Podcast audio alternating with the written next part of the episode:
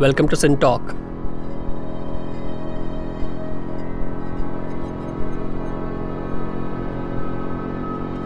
The Sin Talkers around the table today discuss the decisions of groups. We'll think about groups and collectives and how they decide. When and why are crowds smarter or dumber than individuals? Why is it often difficult to infer from individual choices what a group wants? Do sizes and types of groups and nature of decisions matter? How do human and non human social animals decide in emergencies? When do group decisions lead to polarization? Can individuals decide without groups at all? Might individually sane decisions sometimes lead to irrational outcomes? Is it a good idea to have prediction markets for everything? And what is the long term future of group decision making?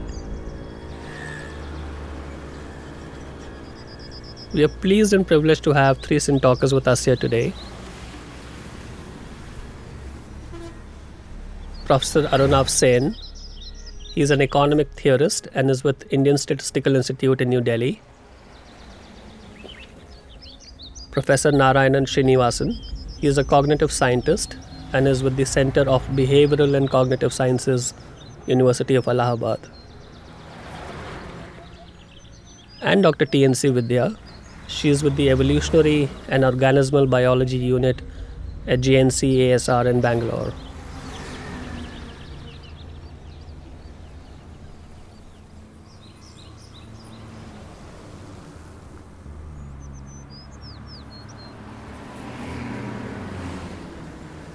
So, Aruna, why don't we set the ball rolling with you um, with a somewhat simple or difficult question? We'll see how it goes.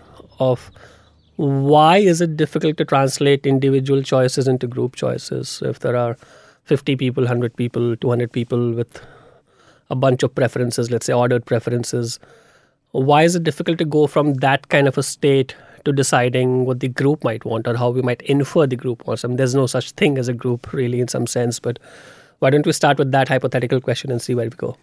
Okay, uh, it's a pleasure to be here. So, this is the domain of what uh, is often called uh, social choice theory. So, mm-hmm. what we're interested in is the mapping from individual preferences to group preferences, a, a, sort of a mathematical relationship between these two, which is captured in the form of, of a function. Mm-hmm and um, so what do you mean when you say function? So it's something which takes in as an input the ranking that individuals have over a set of candidates. And what it outputs is let's say the the ranking of that group of individuals. And we want the ranking of the group to somehow reflect the the diverse preferences of its constituents. So, in a way, the question is how does one come up with that function? How does one come up with that function, right? right. So, uh, and what's a good way to what's you know what's a good function, for instance, uh, right. crudely speaking. So, right. So this was investigated by by uh, by Ken Arrow, and and it's uh, you know there's a beautiful mathematical result called Arrow's theorem. Mm-hmm which says, uh, you know, the message is is is is the following that there is that there is no good way to do it, mm-hmm. and uh, therefore it, the impossibility. Yes, and and and and let me explain just very briefly uh, what the two requirements of this group decision aggregator is, uh, or you know, two uh, conditions that this aggregator should satisfy. Mm-hmm the first and, and, and, and clearly the most important one is called uh, independence of irrelevant alternatives. So the idea is that if we have, as if the group wishes to decide on, let's say, between two alternatives or two candidates, mm-hmm. then only the individual opinions on these two candidates matter. Mm-hmm. Right. So mm-hmm. this is both a, a, requirement of simplicity mm-hmm. uh, as well as um, uh, you know general desirability. You don't want outside uh, you know things outside the agenda to influence. But how? Uh, so is is the operative word here two, or It how would be, that differ if there well, were two, nine uh, options? Well, th- that's fine. I mean, uh, you could require it for for for any subset, Sure. but but but at least two, Sure. right? So any pair, and and the other one is just some unanimity condition which says, look, if everybody thinks that alternative A is better than alternative B, then society should also prefer. the output group of that function should also be the same. respect unanimity. Hmm. And and the incredible result is that the only group aggregator which satisfies this is the one which is dictatorial, i.e., there exists one individual whose preferences actually have to reflect, are, are in fact the group's preferences. So it, it overrides everyone eh, else. Yeah, so there is no way to non-trivially aggregate, right? If you if you And and and Arunav, this is irrespective of the number of options. Uh, there must be at least three, so three and more. If it's two, then as you can see, the first axiom independence is trivially satisfied. So Right. all kinds of any decision that you take will be fine. Right. But if there are three, as soon as you have three alternatives, then uh, we have uh, impossibility. So there are, uh, you know, people have thought about this in many ways. So, how, you know, does it mean that all group decision making is is uh, is doomed? Uh, the- Absolutely. The, the, the Yeah. answer is is is is is no, and and uh, you know, it, it depends on on on many things on on for instance what information you want to feed in uh, um, uh, for instance, uh, do you want intensity of preferences? So, this framework, the Arrow framework, is an ordinal framework. So, people can only decide whether they like A to B or B to A, or they think they're both equally good. But one could ascribe weightages to them and to say that I prefer Yes. this 50% more than the fifty next one. percent more than uh, or uh, twice as much. I like uh, A to B uh, twice as much as I like C to D, and and when two different individuals Mildly like, strongly like, and stuff like that. strongly like, and and somehow uh, you know that these things are are are real. You know, so, I can does, does trade this off. solve it in any, in any way? Yes, then you can solve it. I mean, for instance, then you can, for instance, uh, have intensities of preferences and and so on. But does the arrow impossibility still stand? Well, the arrow impossibility absolutely stands because it assumes that what is uh, being fed into the uh, you know to the domain of the mapping, if you will, are these rankings. But now, if you feed in uh, you know have richer information, then uh, then people uh, you know then there is some way to aggregate. Whether that is satisfactory or not is is uh, you know is a, is a different matter. And and I might say that if you now introduce the strategic element in it, in which case, uh, you know the element, for instance, that uh, you know the the you know you're able to misrepresent the intensity with which you rep, you know with which you There can be lying, deception, a lot of then that. uh, you know then it makes the matter very problematic because i can exaggerate i have another dimension to play around with i can We'll not only say that, that. A- okay I think good. that that's an interesting dimension. But if we stay on that question, Narayanan, is there, would you kind of broadly be in similar territory about inferring group decisions no, from individual fine. ones? The only thing I wanted to add or check about it is that usually we take decisions to have we have some goal in mind, Right. certain actions that we want to perform. yeah. So whichever way you aggregate, the whether the aggregation is good or bad or its effectiveness is going to determine with what you end up with. So if I am uh, if the group wants to survive, for example, as long as the group survives, it is not a question of which aggregation method is better. As Yeah. Simon said, we just need to satisfy.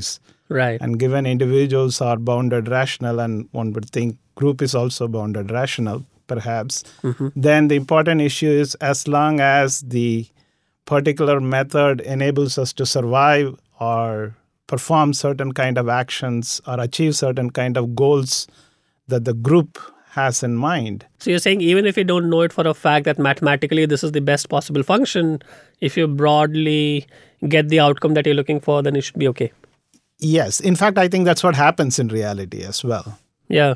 But are there are there situations, uh, Narayanan, when the group ends up being dumber or smarter, dramatically dumber or dramatically smarter than individuals?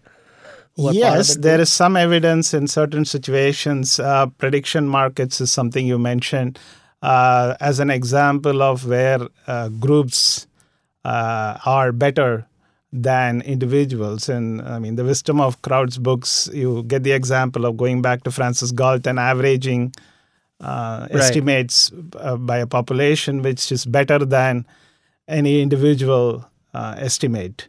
So groups definitely, uh, in certain situations, can be better than uh, individuals. So, so what, what's the what's the certain there? So, for what kind of decisions, for what kind of groups, or what kind of uh, problems is it better? Uh, I think it would depend on the social organization of the species. Mhm. So, uh, animals have a choice of either making a single decision when they live in groups or making different kinds of decisions. So, sometimes you have a group that can just split up into subgroups in fission fusion societies, and therefore the problem just goes away. They don't have to make a single decision. But uh, when they have to make a So, you're saying there doesn't need to be a consensus decision always. yeah, yeah. Hmm. But in other kinds of uh, societies where the group is fixed and everybody has to live together, they have to make a single decision. Such as And what? So, for instance, if they have to find a particular place to forage, uh, you could have situations uh, where bees go out and swarm, try to find a new location where they nest. Right. In these cases, uh, the group decision might be better than individual decisions uh, because I think here the assumption is that everybody knows. Uh, So there is aggregation of information happening here. Is that why it's better?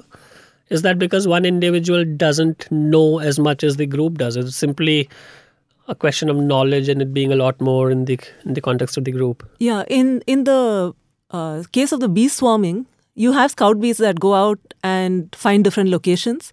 They come back and they communicate that location through the dance language. But it turns out that every individual stops dancing after a while, and some individuals also change allegiance and start dancing about new locations. Right. So eventually there is a consensus. So, So there's some kind of a weighted- convergence towards one. Hmm. Exactly. So there is a consensus eventually. But uh, these group decisions would be better than individual decisions only when there's incomplete information and uh, individuals are uh, more similar to one another in terms of how much information they can get. But you could have other So these long-lived bee colonies are reasonably non-hierarchical. Is is that why it works? You you you brought in the element of how they're socially structured. So what's Uh-huh. the angle there? Uh, the in the bee colony, the colony is a unit of selection. Hmm. Uh, so everybody is uh, descended from a queen bee, and they are all related to each other. These workers cannot reproduce on their own, so the colony is the unit of selection there. But if you look at other species which are longer lived, uh, say primates or elephants, But there's no equivalent of a dictator in some of these colonies who kind of overrides and takes a decision on behalf of the whole group. Not with the workers. In some sense, the queen is the dictator because she lays the eggs. But uh, the workers are the ones who go out and look for locations that they would set up their new nest in. But if we look at longer lived species, uh, there are differences in how much information different individuals can have. So, a more experienced animal or an older animal may be able to make better decisions than younger animals. And in those cases, a group decision may not necessarily be better than a single individual taking the decision. But Yeah. again, there it would depend on social structure.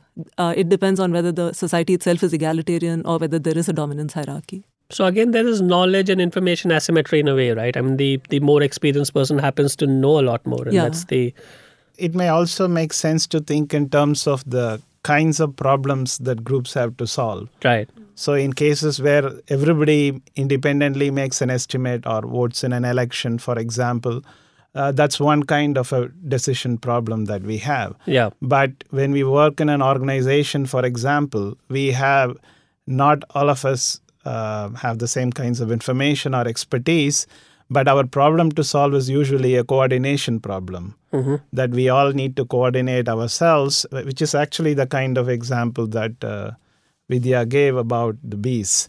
It's more of a coordination problem where different people do different things. So coordination problem being that you split the task up into subtasks. Uh, Do you mean it in be that sense? could be depends on depends on a kind of expertise they have so here the kinds of expertise the scouts have um, so even the queen bee doesn't have or doesn't do that Sure. so it's quite possible that by nature uh, we have certain expertise or capabilities or in the case of culture we all uh, different people in an organization may have different kinds of expertise Sure.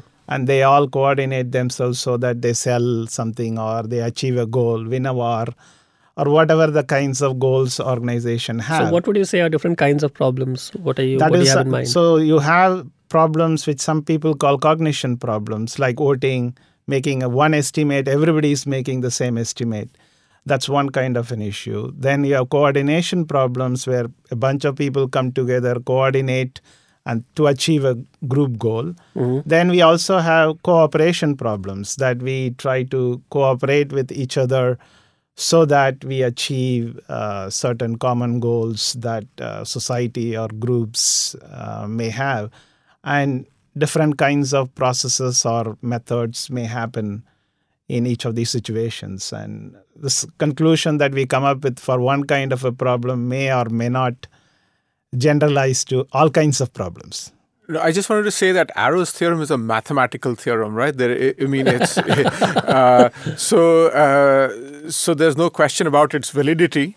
Uh, we may have a different problem in mind. Uh, uh, so let me also point out. Uh, I mean, what is uh, you, you know what is being addressed here? So suppose there are three alternatives.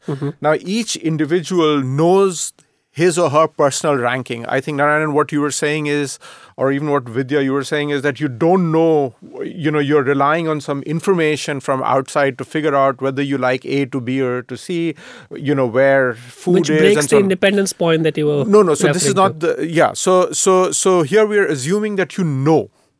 Right, so suppose the three of us want to make a trip.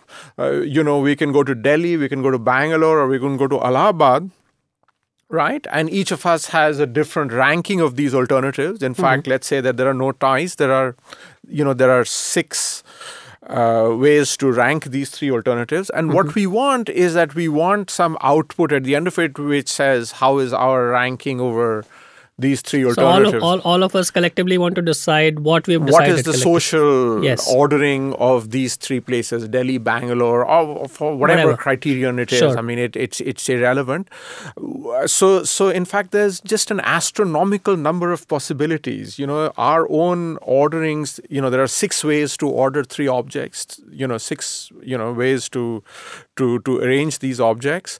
And and so there are the input is uh, uh, uh, you know is 216 and for each of those 216 we can associate one ordering right? So so the number of possible uh, possibilities is actually 6 to the power of 216 which is an astronomically large number.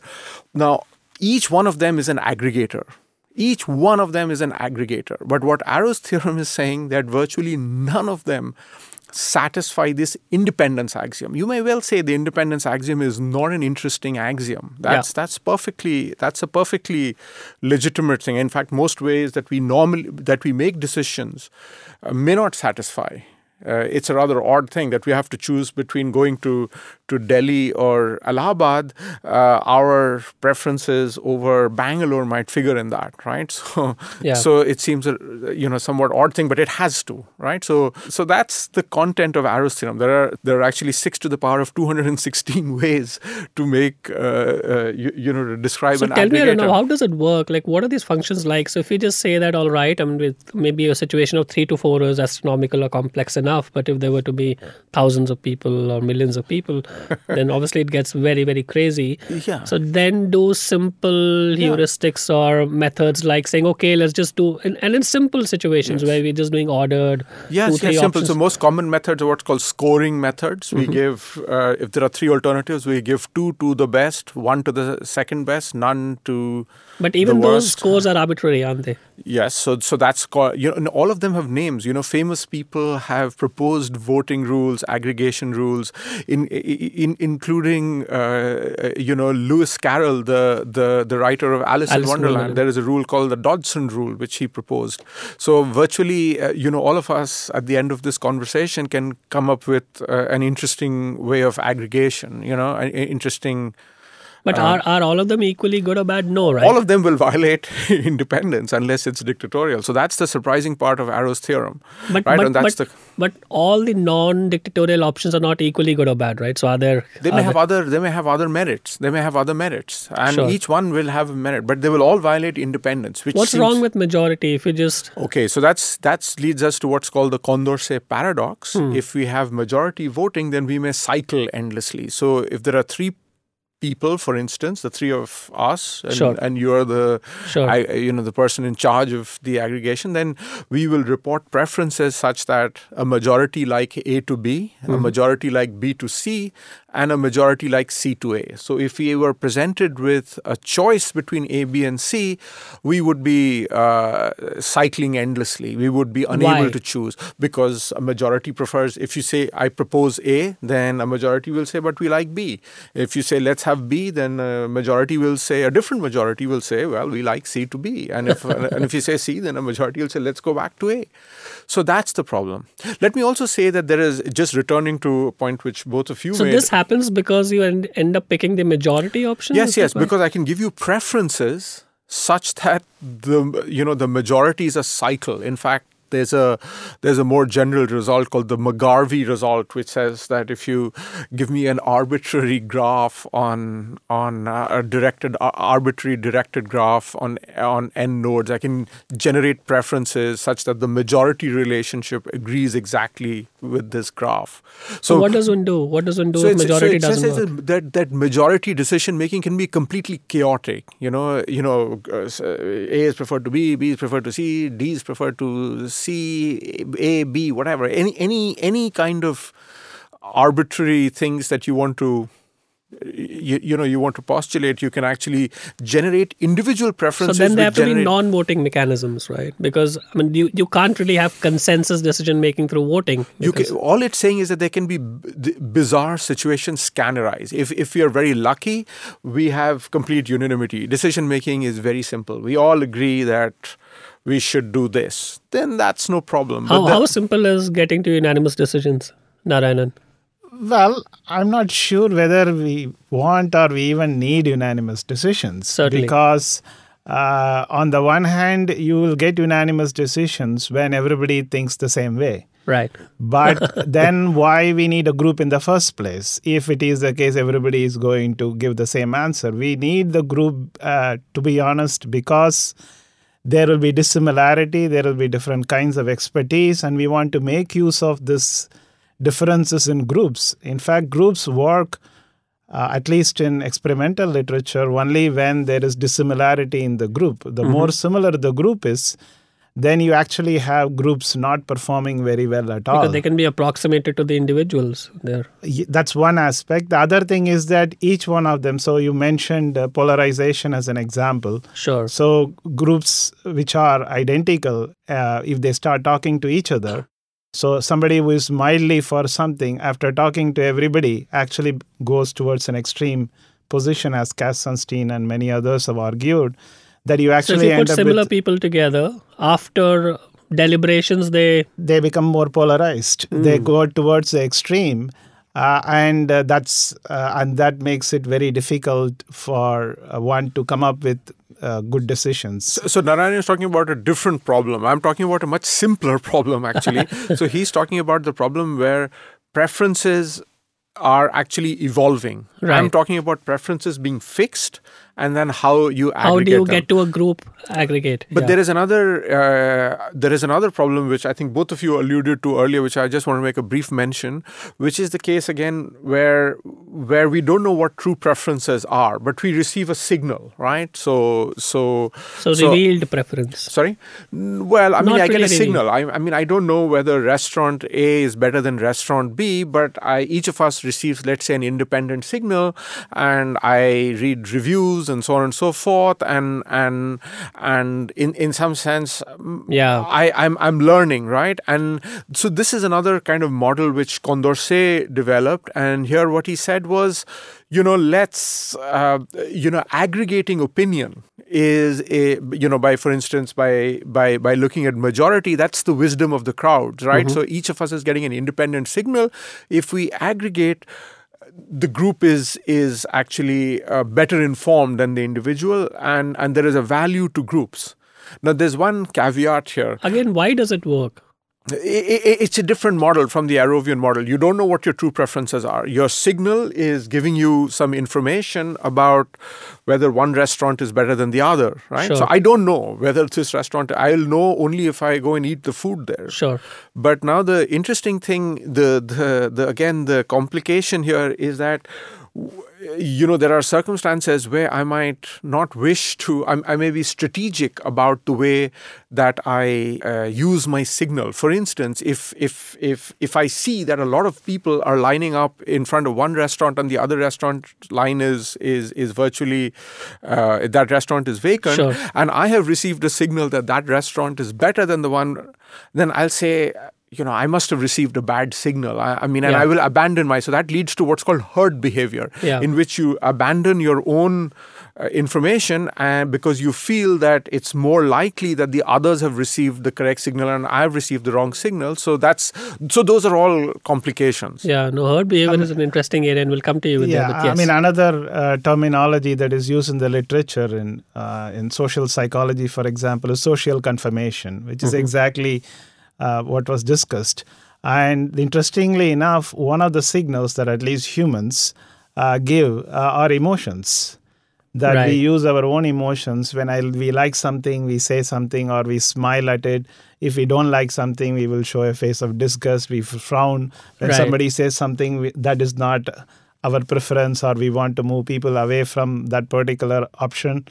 So we use our own emotions. but does, does social confirmation have a very strong weight? uh, experiments have shown that yes, they do. Uh, in fact, uh, in cases where uh, uh, people have done very simple, trivial experiments, even where a bunch of people stand on the side of the road and just look at the sky, and people come, and then just because 10 or 15 of them are doing something, they're just looking at it, they also look at it and thinking something will be there. Maybe there is something to see there. uh, so Why does it happen? well, it's because uh, from their perspective, uh, and I think from an evolutionary perspective, it makes sense because if the group does have some information, they are all doing something, then the individual thinks maybe there is something informating there. It's worthwhile. Why would anybody, the group, uh, do something where everybody is doing something which is so stupid? So are human beings essentially herd animals? N- no- well, in a sense, Not in a very strong sense, maybe, but well, we are social animals, uh, and I, I think we are a herd animal. are all social extent. animals herd animals? You know what I mean? Because you could be socially configured for a variety of reasons, and uh, you know it, it may just have to do with utilitarian reasons. But It, does it? it depends on uh, why animals are social in the first place. yes. Uh, animals might be social because they uh, reduce their chance of being preyed upon. They may be social because they want to rear uh, offspring together. Right. Uh, they want they. It might be advantageous to be social because you can gain new information. Uh, the kinds of animals. so these are reasons of survival. and reproduction. Right. the animals that are uh, social because they want to avoid predation are usually more of a herd animal than the others. And uh, Hamilton showed that you can have the formation of groups just because of the selfish interests of individuals and because these individuals would gain from using other individuals as shields against predators. Right. So you can So in a way, you almost work against the rest of the group, right? When you work in your self-interest.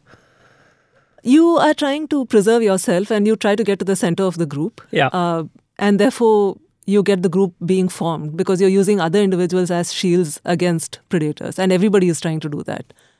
Uh, so when you have this kind of a, uh, an advantage by reducing predation, it helps to be a herd and animal. really massive herds can get formed, right? Yeah. Just through exercises of that nature, like wildebeests and others. Yeah. Are there non-social animals with there? There are non-social animals. Uh, I mean, there are many animals that are solitary. Hmm. Uh, but I think what's interesting with these social animals that form herds is also that because there is an advantage to survival by being in that group, I think uh, it is natural that they show these kinds of behaviors. But when you go around in groups, don't you almost increase the chance of being preyed upon? Because Not from, from the individually. pers- perspective of the predator, No. one gets the probability point. So if there's a herd of 100 or 100, herd of 200 and there's a lion or something there and is looking to mm-hmm. hunt one, then mm-hmm. sure, you play the probability game. yeah. But So- equally, when you're together, you also attract interest, don't you? Yeah, but you can swamp the predator by Right. being in a group with very large numbers. If you look at termites, for example, when you have termite alates coming out of the ground, uh, there are thousands of them coming out on a single night. You find crows, mynas, and owls just waiting at the entrance and eating them. But after a while, they're just staggering around and they can't eat anymore. And there are still termites coming out. Right. That's interesting. One of the points I want to go back to, Narayanan, is the question of emotion that you brought up in a slightly different context. But if we think of it in the context of risk and risk aversion, um, does coming together in group, we discuss the point of polarization and what happens to opinions and so on and so forth. But purely from a decision making action standpoint, does it do something to the risk aversion or risk preference? Nobody has preference for risk, but uh, Well, early experiments have shown that uh, uh, just like we discussed, polarization happens in the case of risk aversion. So you put a, a bunch of risk averse individuals or m- minor risk averse individuals together. and they become more risk averse. and if you let them deliberate, then they will become more risk averse. and similarly, those who are have some minor risk preference, you put them together, then they will gravitate towards uh, being very uh, risk preference themselves. Uh, so that kind, those kinds of processes do occur. Uh, so the only thing is that which people suggest as far as groups for effectively work together, it's important to have diversity. Uh, so one way to work around it uh, is to have diversity in your groups so that you get uh, even minority points of view. So studies, for example, with juries have shown even if you have one juror with a minority point of view, it helps the jury to make a more nuanced or better decisions. And uh, we have all seen 12 Angry uh, All of us Men. Uh, so while it may not be that extreme uh, where everybody gets convinced the other way, but it does help to have diversity in groups and also the fact that they have some amount of independence as well. So if they all uh, lack independence, uh, so ants, for example, which go in a circle, keep going on in a circle. So you have to have some amount of independence in addition to diversity for groups to work effectively and take But again, it depends on the goal, doesn't it, Narayanan? So, Yes. um, if everybody has the same goal, then I'm not really sure I understand what independence means in this context. No, the the goal they may share, but how to reach the goal, usually they will have different points of view. So everybody in an, a company may have the goal that company should make profit, but the methods through which they want to achieve, uh, they may differ quite uh, strongly. Similarly, in an institution, in an educational institution, or any kind of organization, even when we have similar goals, we will disagree on the method that we need to follow to achieve those goals. And having different possible methods and having diversity of opinion usually helps because that also ensures that you don't get polarized that much, which will happen, or the probability of it occurring is more if you have a more homogeneous group. Yeah. Isn't uh, diversity related to independence, though? in what no. sense? the more diverse your group is, you probably ensure that you have independent opinions. If your group is not so diverse, you probably have dependent opinions. the idea is not to ignore diversity you know so so this is the informational advantage that groups have right? So you have many different kinds of people all of whom receive different signals. The way that economists uh, or game theorists model it is that each person receives a signal. It could be noisy it's not a perfect signal. Each juror receives a signal whether the uh, defendant is guilty or innocent. But they pick different things. No, but they have to vote guilty or not guilty, and the idea is that you should you should take everybody's opinion because that uh, estimator, that that aggregator in which you take everybody's opinions is is better than taking one individual's And when you say better, you mean fair. No, no, it's more likely to be accurate. It is more likely to see. There is one, there is one common objective here. You want to acquit the uh, innocent and convict the guilty. Correct. Nobody knows who that. You nobody knows whether the guy is guilty or innocent. Correct. So depending on your signal, right, you get some information. So You are could groups still be better wrong. at processing imperfect No, no. so So, so the Condorcet jury theorem and the sorts of things that both of you were saying is that if you have, if, if, if you if you take in the opinions of everybody, then you're more likely to to to get an efficient decision. Now, here is a caveat. Here is a problem that if agents are strategic, then you may not reveal your signal properly, right? So, for instance, I ha- so so here is a kind of logic that. uh, Right. you know that you that a juror might go through in his or her mind, and again in in relation to uh, the, the twelve angry men. So, so I have received uh, a no. Uh, you know, I have I have received the no signal. I, I mean, you know that the guy is not guilty, right? And I say, should I be truthful? Should I say, you know, should I vote no?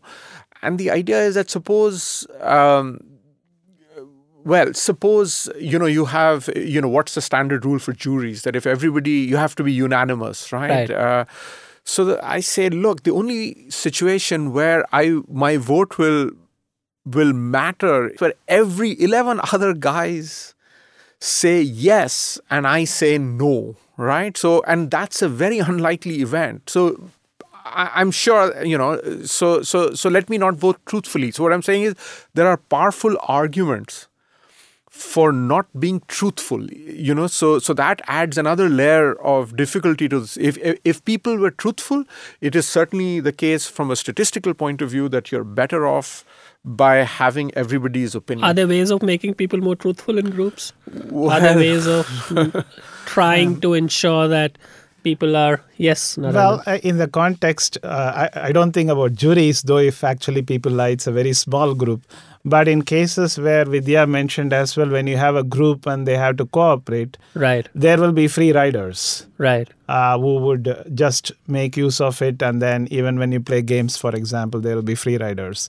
Right. So, one effective way which people have seen is to have some kind of a fair method of punishment, which uh, sometimes, as we know, even when we people play games like ultimatum games, for example, uh, if people make an unfair offer, uh, others make an unfair offer, people are willing to use their own resources to punish them right. actually in uh, game uh, scenarios. So, so people do think in general that some amount of punishment, uh, which to some extent, I don't think it will eliminate the deception problem uh, completely. I don't think it can be eliminated in a practical sense completely at all.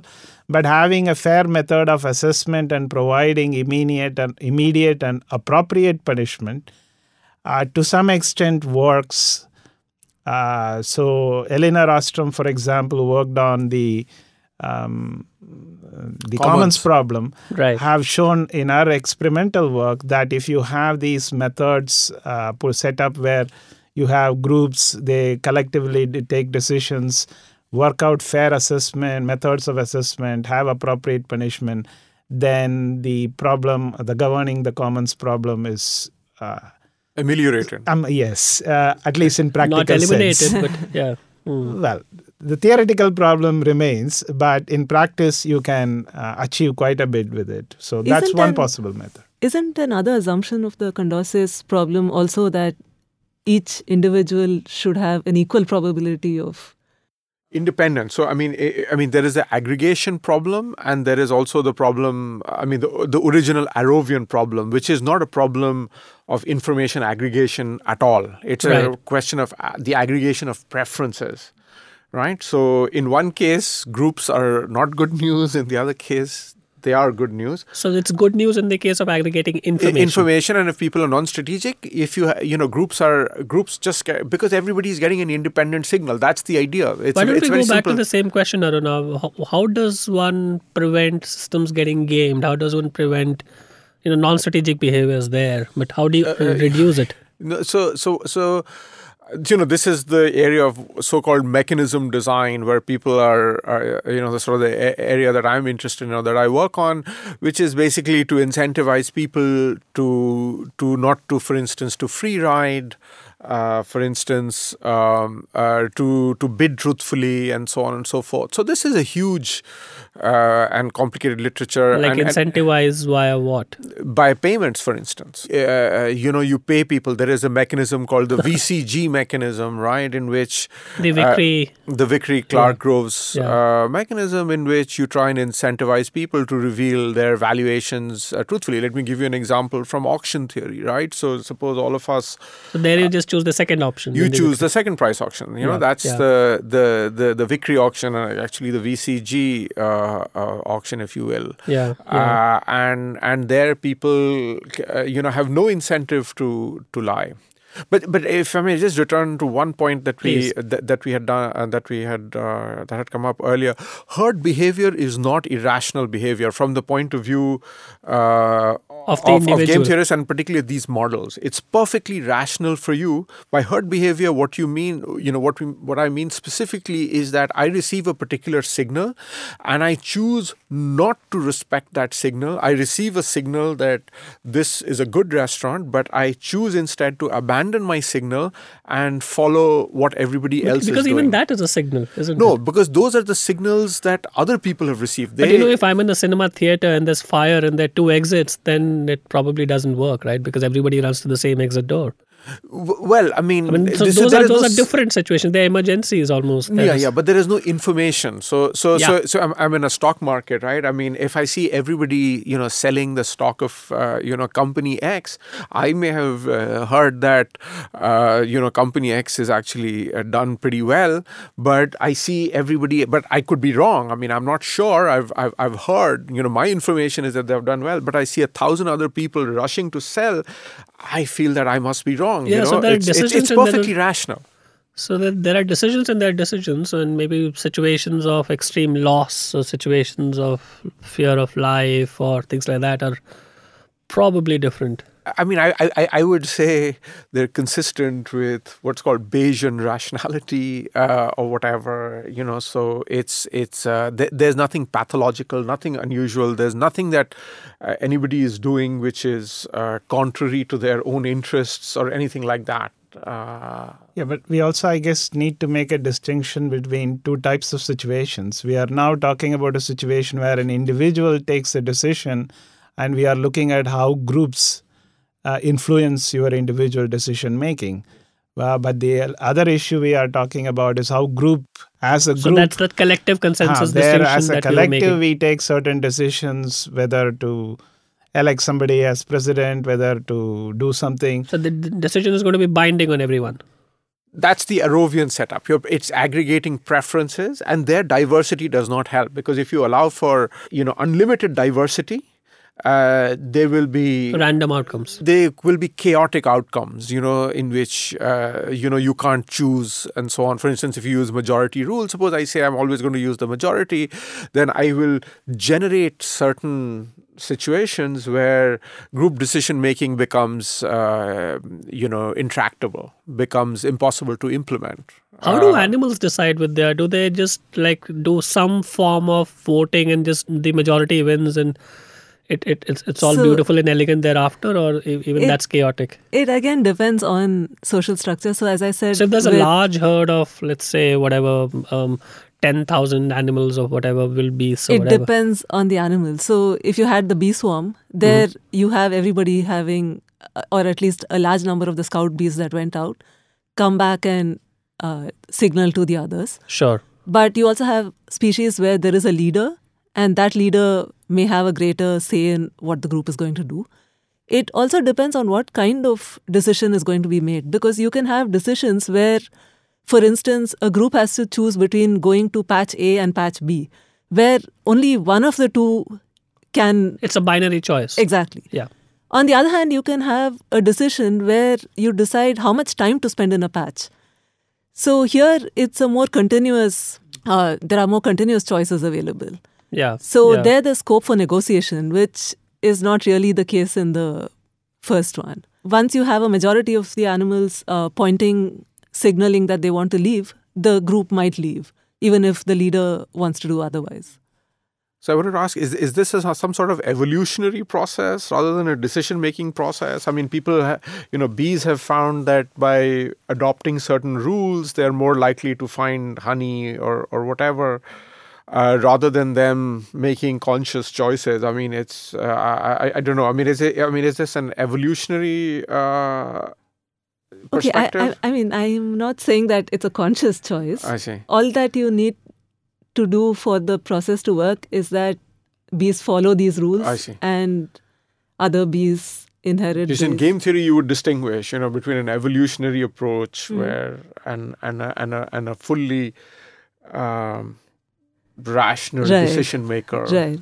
You know, Yeah. I mean, another interesting issue that Vidya pointed out is that uh, we even take decisions about what constitutes as choices. So, for example, in the case of Brexit, for example, it was given as a two alternative forced choice. Right. It, has, it has to be either A or B. Right. So there was no other option available. So one of the interesting issues is that sometimes uh, we constrain or we make the problem difficult by limiting or various ways of either constraining the number of options and all that. And that itself is an another interesting decision problem. That what constitutes, uh, as she said, patch A, patch B, So, or so you, you're saying that if there were an option like undecided, it, it, it, it brings out the collective revealed preference or whatever in a better way. Well, interestingly, in this example, I think if there was an unsure option, uh, a lot of people may have gone for the unsure option, because but even though they are they were unsure no, unsure, but why doesn't the unsure option get equally split between the two? Is the question, right? we do not know that. Uh, it is not necessary that That's there the is- question. but typically framing. I mean, this is Ah. individual decision making rather than rather than group decision making. But individual decision making, experimentally, uh, it has been shown that it's very sensitive to the way in which you frame the questions. For instance, uh, just simple questions like, uh, you know, the default option makes a tremendous difference. I, Yeah. I think there's a famous study, I think, in Germany and Austria, which are very similar cultures, uh, about whether you want to give your organs, uh, uh, you know, for donation post mortem, and and and there's a huge variation between the two countries, and it's basically to do with the default option. In one case, the default option is is that you will donate, and the other one you have to consciously choose that so, option. so just to go back to this Brexit example, the question was, do you want to leave? Yes or no. So if people have a tendency to slightly more tendency to say yes rather than no, then You're saying you're saying irrespective of the nature of the question. Yes, because the, the- yeah, he is right because we all have default modes or some th- ways of doing important. things, and defaults are not always 50-50. So uh, uh, if you have to take a decision, and if one of the choices is essentially do nothing, but that is something that people may go for uh, rather than you know doing something which is completely different. So I I think that So also how, how does one design a mechanism like that? If it's So this is if a it's cla- stay, leave, or do nothing, how how do you treat do nothing? So this is a classic example of a voting rule which would violate the Arrovian independence criterion, right? So the choice between leave and remain should not depend on your preferences over your third choice, right? So, uh, so unsure, right? So suppose I have to rank these. I, I have to say uh, unsure first, remain second, uh, leave third, or a- any of these three alternatives, right? So, so in fact, uh, there is, uh, you know, the Arrovian assumption of independence would say that my choice between leave and remain should be completely independent of unsure and and and and as you point out i mean it may or may not be legitimate to do so you may have uh, But reasons that doesn't for sound like real life at all, Arunav. I mean, this is mathematics you know we have I mean, one, I mean, one option that uh, at least has worked in a limited context, let me mention it, uh, because Phil Tetlock and Barbara Mellers, uh, they have, have worked on forecasting. And they last few years they have been working on a project called a Good Judgment Project. And one of the things they have done is that they have asked a lot of people, ordinary people, not really experts, to make decisions about what is going to happen in this country or that country, political, economical, and so all these that. are reasonably big questions. Uh, various questions, hundreds of questions. They had hundreds of subjects, and later they uh, extracted a subset of them and called them super forecasters. It turned out I was one of them. Uh, and then they put us into groups, small groups of 12, various conditions. But the general finding that came out was the small groups, and they aggregated it using a particular aggregation algorithm, which the algorithm is not important. But these super forecasters turned out they ended up doing better than prediction markets as well as experts in uh, for example if the questions were about defense or intelligence experts in us the super forecasters even though they were mostly ordinary people in some sense but they all beat them That's a beautiful question, right? So when do sizes of groups matter? So is it's working because the group size is limited, or it's working because the nature of your attention is different? multiple things. Uh, the group size probably matters in the sense that this particular tournament they allowed, they manipulated, although I was in only one of the conditions, but I think they manipulated different kinds of interactions. Uh, and I think in general, interactions were better than no interactions. Right. Uh, the group sizes were not very big, but they did use aggregation algorithms. but did you experience that the quality of interactions change the quality of your thinking about these questions? It does because one, as we talked about diversity, different people do Google search, find different pieces of information. They will come put it in that website where we all can share and look at the information. Right. Somebody will hear something, find something. And uh, then the other important thing is that the decisions that we were asked to make was never binary. So we were directly asked to give a probability value between 0 and 1. So another interesting aspect is that that enabled us to give very nuanced. So we would say 62, 0.62, 0.65. Right. Something will come, we will revise it to 0.68. Right. So as evidence comes in, we were able to make revisions uh, which are small and subtle. So it is not a binary decision making problem. Yeah. We actually gave probability values, and a Brier score was calculated depending on our probability values. So their argument is that that works better rather than asking people to say zero or one. You actually pe- ask people to give a probability value. So a Brexit question would have been, how much do you think Brexit will help And us? going back to the Zero previous to uh, framework, Narayanan, you think of all of these questions as cognition problems, cooperation problems. These were cognition problems. They're all cognition problems. uh, because we, all of us, in some sense, individually had to take our own decisions. so in a way, Even though we is- Hmm. were in a group, we were all putting our probabilities individually. Hmm. We had the chance to share our information. Based on the same information, everybody in the group actually gave slightly different values. yeah, so there was an element of interaction and iteration. There was interaction uh, between us, but there was independence in terms of the decision. So, still, we all had to take our own individual decisions. So, it is more of a cognition problem.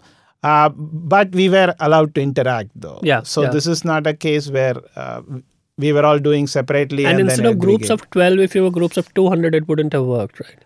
Well, I guess we all have limited attention span and a certain amount of limited capacity to work. Is there a way in which, uh, that's so beautiful, uh, Narayanan, is there a way in which herd groups and herd sizes have kind of settled around? And it's not like there are a fixed number of 31 elephants going together, so it's not like that. But is there something stable about group sizes and herd sizes? They depend on ecology. Mm-hmm. So, very often it depends on how much resources available to support a group of a particular size. Mm-hmm. And uh, so, as I said, with fission fusion societies, you can have a society that splits up and joins together. Correct. So, here, depending on how resources vary, groups might uh, split up and uh, form smaller groups, sometimes you have larger groups. Uh, group size would also depend on competition between groups and within groups.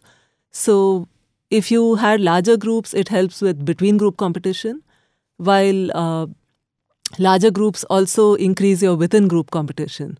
So, depending on how resources are distributed, uh, and when you say group sizes- competition, you mean interspecies competition. no, no, no. Within the species, between groups of individuals and within groups of individuals. So you're saying the same species could compete for resources or grazing ground or something like that, and they do all be- the time. So individuals are competing with one another for access to food, for access to mates, and so on.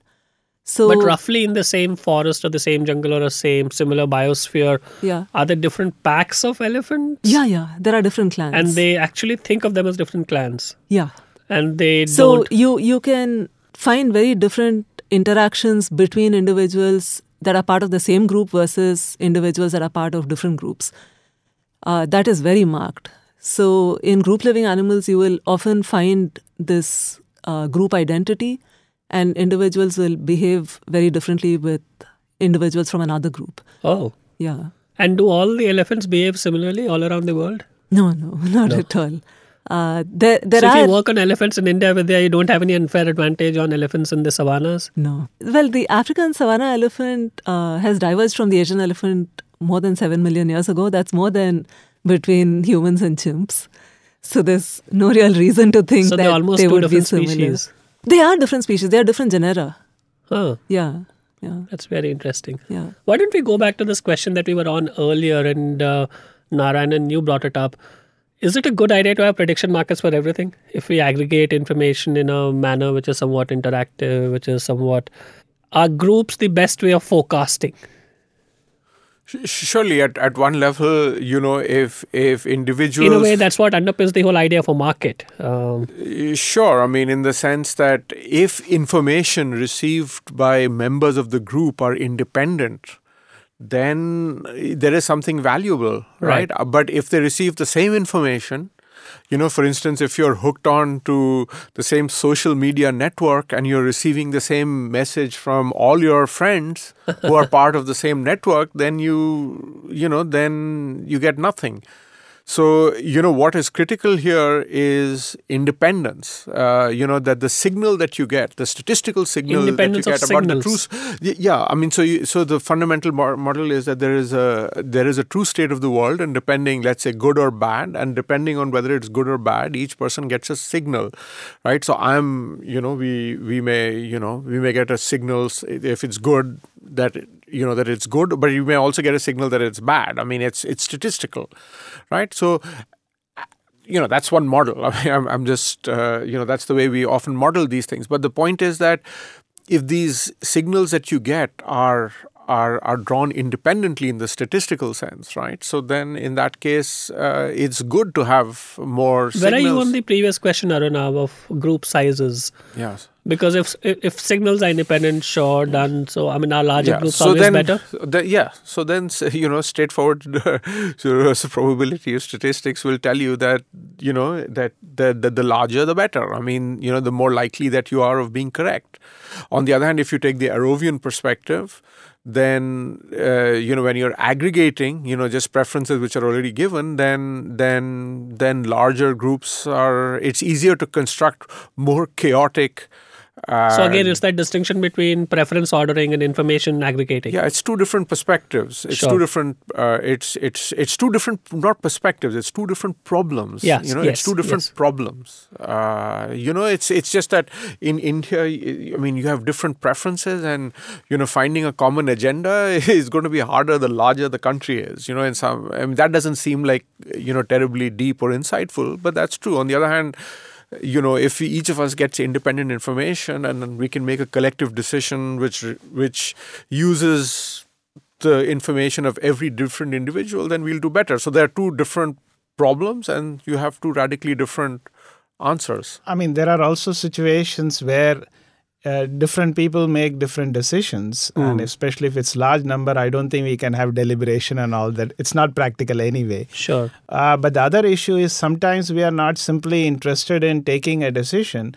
We are also interested in uh, converting the other person uh, to the same point of view Right. right so it is not simply the case then we are not simply interested in aggregation we are interested So it's not in persuading self-centered. you There's it's other-centered. because there are other subsequent decisions which is going to be important that i persuade you there are downstream further decisions Right. perhaps so in that case then i would want to deliberate and then i would like to persuade you to see a particular point of view uh, which does happen for example in juries so it's not simply to say that my decision is yes or no but then you also try to persuade the other person actually this person is guilty or not guilty and you bring in evidence and you deliberate sure, sure. so in those sure. cases you are not simply interested in uh, aggregating them you are also interested in uh, whatever the true reality of the world is the correct thing is so, towards that whatever so, so that that is. is. I mean, the process of deliberation, I would say, is is uh, or or let me put it the other way. You know, revealing your signal or aggregating your signal is is is shorthand for saying that you persuade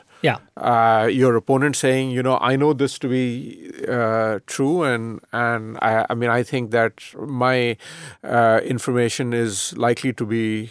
Uh, more accurate than yours, and so you should believe me, and you know I'm the expert, or something like that. Some That's interesting. so- Why don't we spend the last five minutes thinking about the future, the future of how we might come to, and you know, this is obviously a very unconstrained question, we have to kind of put this in a specific context. Are we likely to be voting differently? Are we likely to likely to be taking collective decisions in a manner which is fundamentally very, very, very, very different from the way and manner in which we do it today? I think I don't think there will be one single answer to this question because as human beings we face different kinds of problems. So voting is one problem. If electing a prime minister or a president is one problem, but uh, deciding as a family we, uh, which house to buy is a different kind of a problem. So I don't think there is going to be one simple solution or method that we will use for all kinds of our group decision making problems we may, I guess, eventually find out, or maybe in the process of finding out which kind of strategy works better for which kinds of problems, then different kinds of problems may need different kinds of methods, different kinds of group sizes. So I guess there will be a lot of variability. I Without a doubt. With a For example, would they have some of the animals that we've spoken about, have they been foraging and hunting in more or less the same way for thousands and hundreds of thousands of years? I would Not that there's anything wrong with that. No, uh, there's nothing wrong with that, but uh, we wouldn't know for sure. but uh, we do expect, uh, based on the socio-ecological theory, that animals form groups But social on. structures and hierarchies, at least in the context of human beings, that's changing all the time, right? I mean, so It depends on ecology. So I don't think humans are changing. Uh, I mean, in a very surprising way, in some sense, in the sense that uh, when you have a situation where you have to cooperate, uh, everybody is equal. Every there's an egalitarian society. But on the other hand, if you have resources that can be monopolized, then you very quickly get the formation of dominance hierarchies. yeah, And uh, in some sense, I think after agriculture began, humans have essentially gone down that path from hunting gathering, where uh, it was probably more egalitarian. Uh, now it's not egalitarian because you have the surplus of resources and you can have some individuals. which you can have property rights which over, so there's an can element of monopolizing and Yeah. dominating and so on and so forth. Well, that's interesting. I think that's a good note to end this on. Thanks to all of you for making it, and we look forward to having you soon again. Thank you. Thank you. Thank you. thanks a lot for Thank inviting you. us.